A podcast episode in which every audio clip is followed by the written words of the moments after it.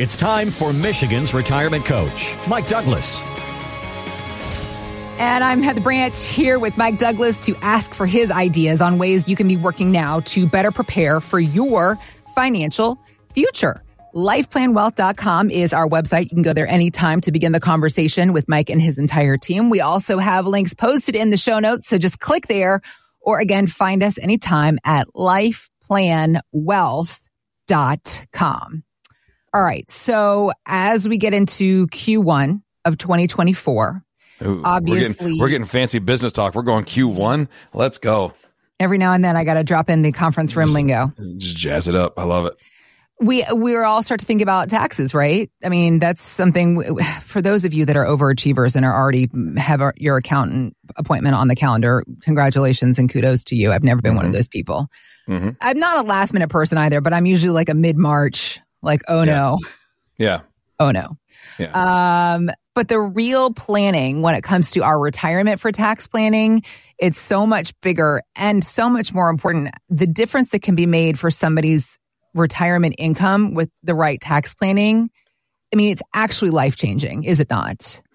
Oh, yeah. I mean, when you run the numbers out for people, taxes are the number one expense for most Americans in retirement, more than healthcare, more than inflation, more than groceries, gas, medical bills, anything.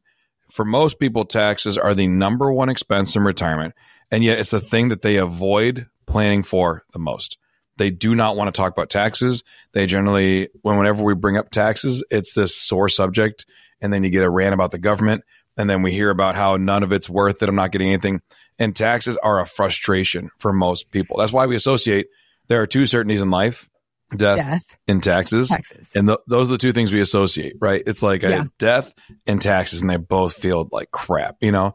Well, the same way, we need to build a plan for those things because they're going to happen. Taxes are part of life, and you just have to build a plan for them.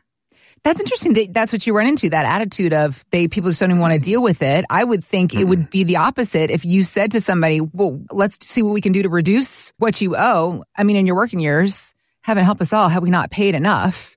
Once we get to our retirement, find any breaks that we can. Yeah. And this is part of the planning process that you do in your office every single day. So let's dive into that a little bit further. The idea of, I mean, one way for planning for them in our retirement years is to do a Roth conversion. And this is when you take money and you move it from a pre-tax account, example, a 401k and traditional IRA, you move that to an after-tax Roth. Yep. Earnings can then be withdrawn tax-free. That's what I really think is very interesting about Roth, something that I've learned since having these conversations with you. It's not just that the money you've invested originally is tax-free. It's the earnings are also tax-free when you withdraw. Yep. And we've talked about the idea of working on this for somebody who might be approaching retirement, somebody about 3 to 5 years out. But what about a person who is already retired? Is there a cutoff age for a Roth conversion opportunity? Is it beyond their reach at this point? Yeah, when it comes to Roth conversion, there are no rules on Roth conversion. Think of it that way. There's no rules. You can Roth convert before you're 59 and a half. You can Roth convert all the way till the day you die. You can Roth convert every dollar you have in any given year. You can do the whole thing. So basically, the Roth conversion is like the Wild West. You can do whatever you want. However, you will pay taxes on it when you do it. And once the money transfers over, there are certain rules in terms of how it's withdrawn if it's your first conversion to Roth. But otherwise, Roth is a great idea for most people. There is a point of diminishing returns, like a line of diminishing returns where if I'm 75 or 80 and I'm starting to still try to push heavy Roth conversion, it's just so someone else gets more tax-free money. And so you just have to decide if that's worth it or not. But generally speaking, Roth conversion is a great idea for most people. I'd say one of the biggest regrets people bring in is when we sit down, they almost always say, I wish I had done more Roth through the years. But we were told by the IRS and by everybody is that, well, right now you're earning at a high income bracket. And so if you take money and put it in Roth now, you're paying taxes at a high bracket. And when you retire, you'll be in a lower tax bracket. And people say, okay, well, that makes sense. And it does make sense. But when you take money out, there's a lot of things you have to calculate. It all boils back down to taxes, especially with Roth conversion, because if you are retired and you're turning on Social Security and you have your Social Security kicking and you're going, and then you say, I'm going to do some Roth conversion. Well, depending on where you fall on the brackets, if you take money and Roth convert it, it can cause your Social Security to become taxable. Not all of it, but there are these provisional income brackets. And if you take Roth pre-tax money and convert it, it will count against you. And now all of a sudden they can tax more of your Social Security. And that's one of those hidden taxes nobody talks about. You know, well, you'll be in a lower tax bracket. Okay, but when I do this, if I have my pension and I have the Roth conversion, which is taxable, and then I take some IRA withdrawals, and then after I take the IRA withdrawals, I'm going to take a Roth conversion that year. And all of a sudden now they're taxing 85% of my Social Security benefit.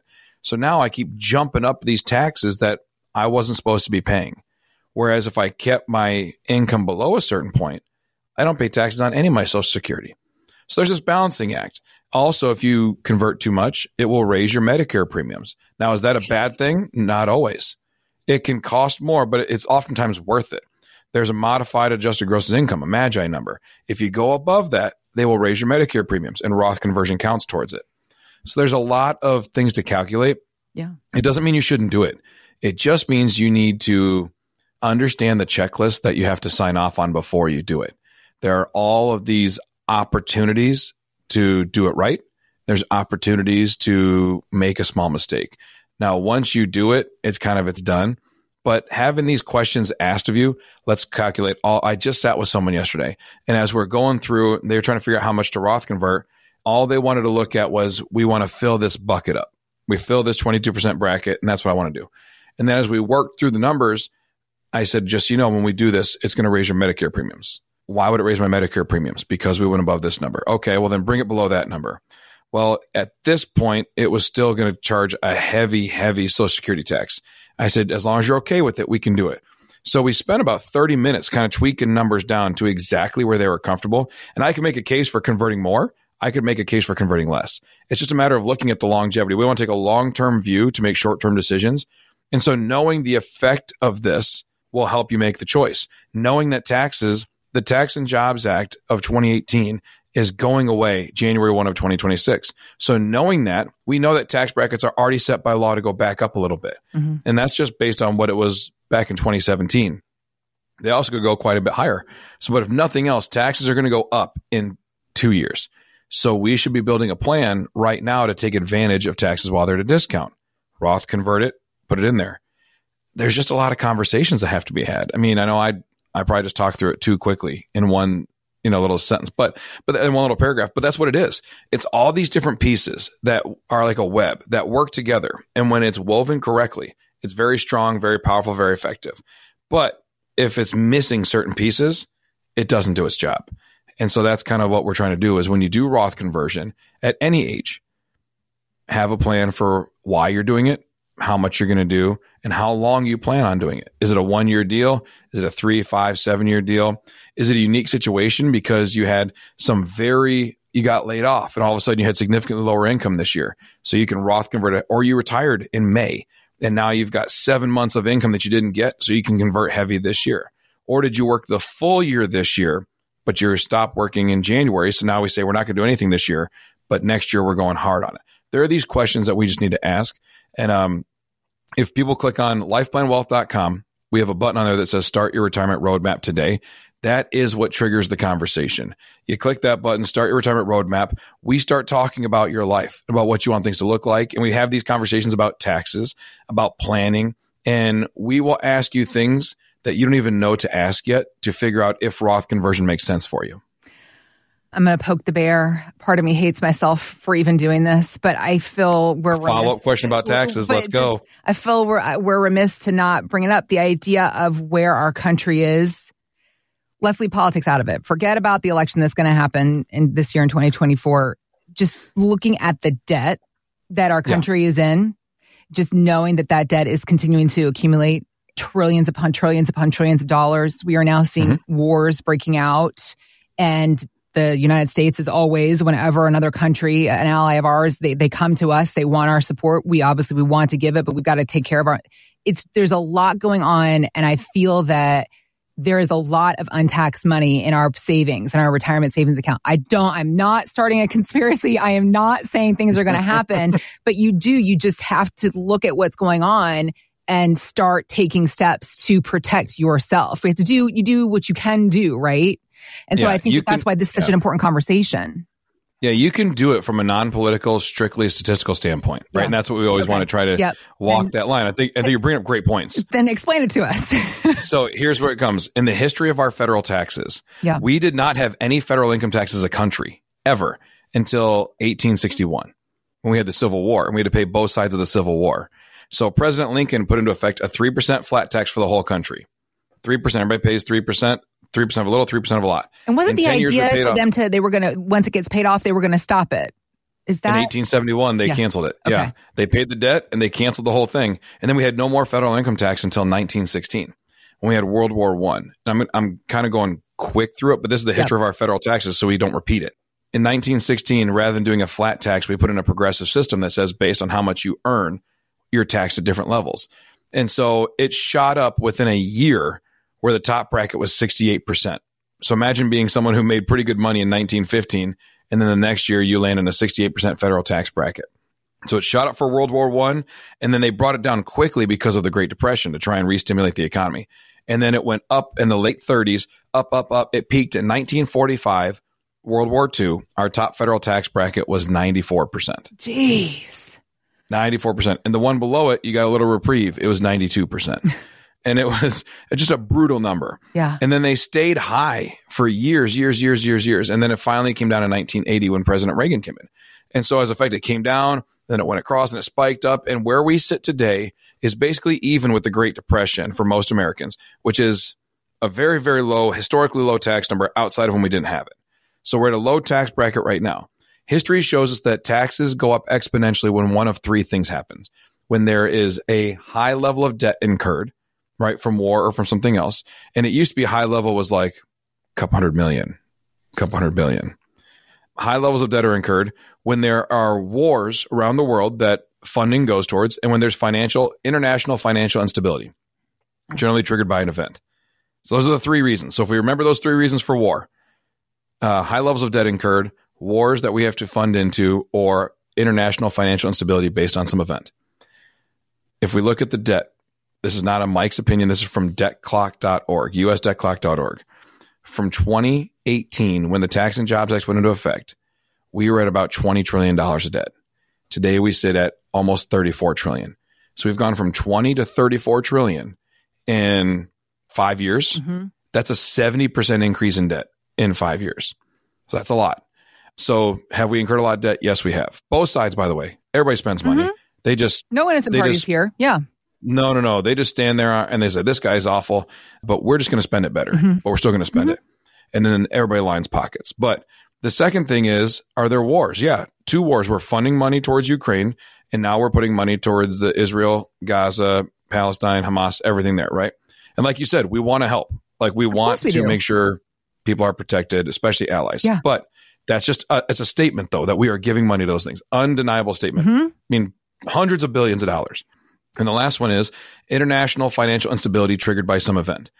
We are still feeling the financial effects of COVID. The international lockdown, the whole world shuts down. Supply chain has not figured itself out. Hyperinflation came. We have pay rates have gone through the roof, therefore driving the price of goods up through the roof, therefore driving more people to need higher rate. Like this hyperinflation, hyper rising prices, hyper rising pay, all of those things are related. And it's from the international event. And so just back to 2018, when the Tax and Jobs Act went into effect. Since then, all 3 major events have occurred. And so now, when the Tax and Jobs Act expires and taxes go back up a little bit, the only question is, do they go up a little bit or do they spike up like they normally do? If we know history, we can start planning for the fact that taxes rarely creep up. They fly up and they creep down. So we need to build a plan that says, when they fly up, do I have some hedge like a Roth IRA where I can pull out money and live my retirement life? Because you didn't make any mistakes, but yet you're going to be the one paying the price right. by having these higher tax rates. So if you want to do a kitchen for $30,000 and today you convert that money because in 5 years you want to do it. Well, in 5 years you pull from your Roth $30,000 and pay for the kitchen. But if taxes have gone up and you're pulling from your 401k or your IRAs regular, you may be pulling out $45,000. Withholding $15,000 in taxes to pay for a $30,000 kitchen. And that's the difference in choosing to pay at a discounted lower rate like we have today versus whatever they're going to in the future. Basically what I hear you saying is when it comes to our financial planning and retirement planning, proactivity is key. And don't sit there with your head in the sand. Take actionable steps now. Take control back. It's your money that you've worked so hard to earn and save. You do have options. You do have opportunities. These are all of the things that Mike and his team work every single day to show everybody that comes into their office. They can help you as well. So again, the website, LifePlanWealth.com is where you can go to set up a meeting with Mike and his team. We also have links posted in the show notes. And again, take those actionable steps. Be proactive, working to better protect your money. Find us anytime at LifePlanWealth.com. Thanks for listening to Michigan's Retirement Coach with Mike Douglas. To learn more, visit LifePlanWealth.com.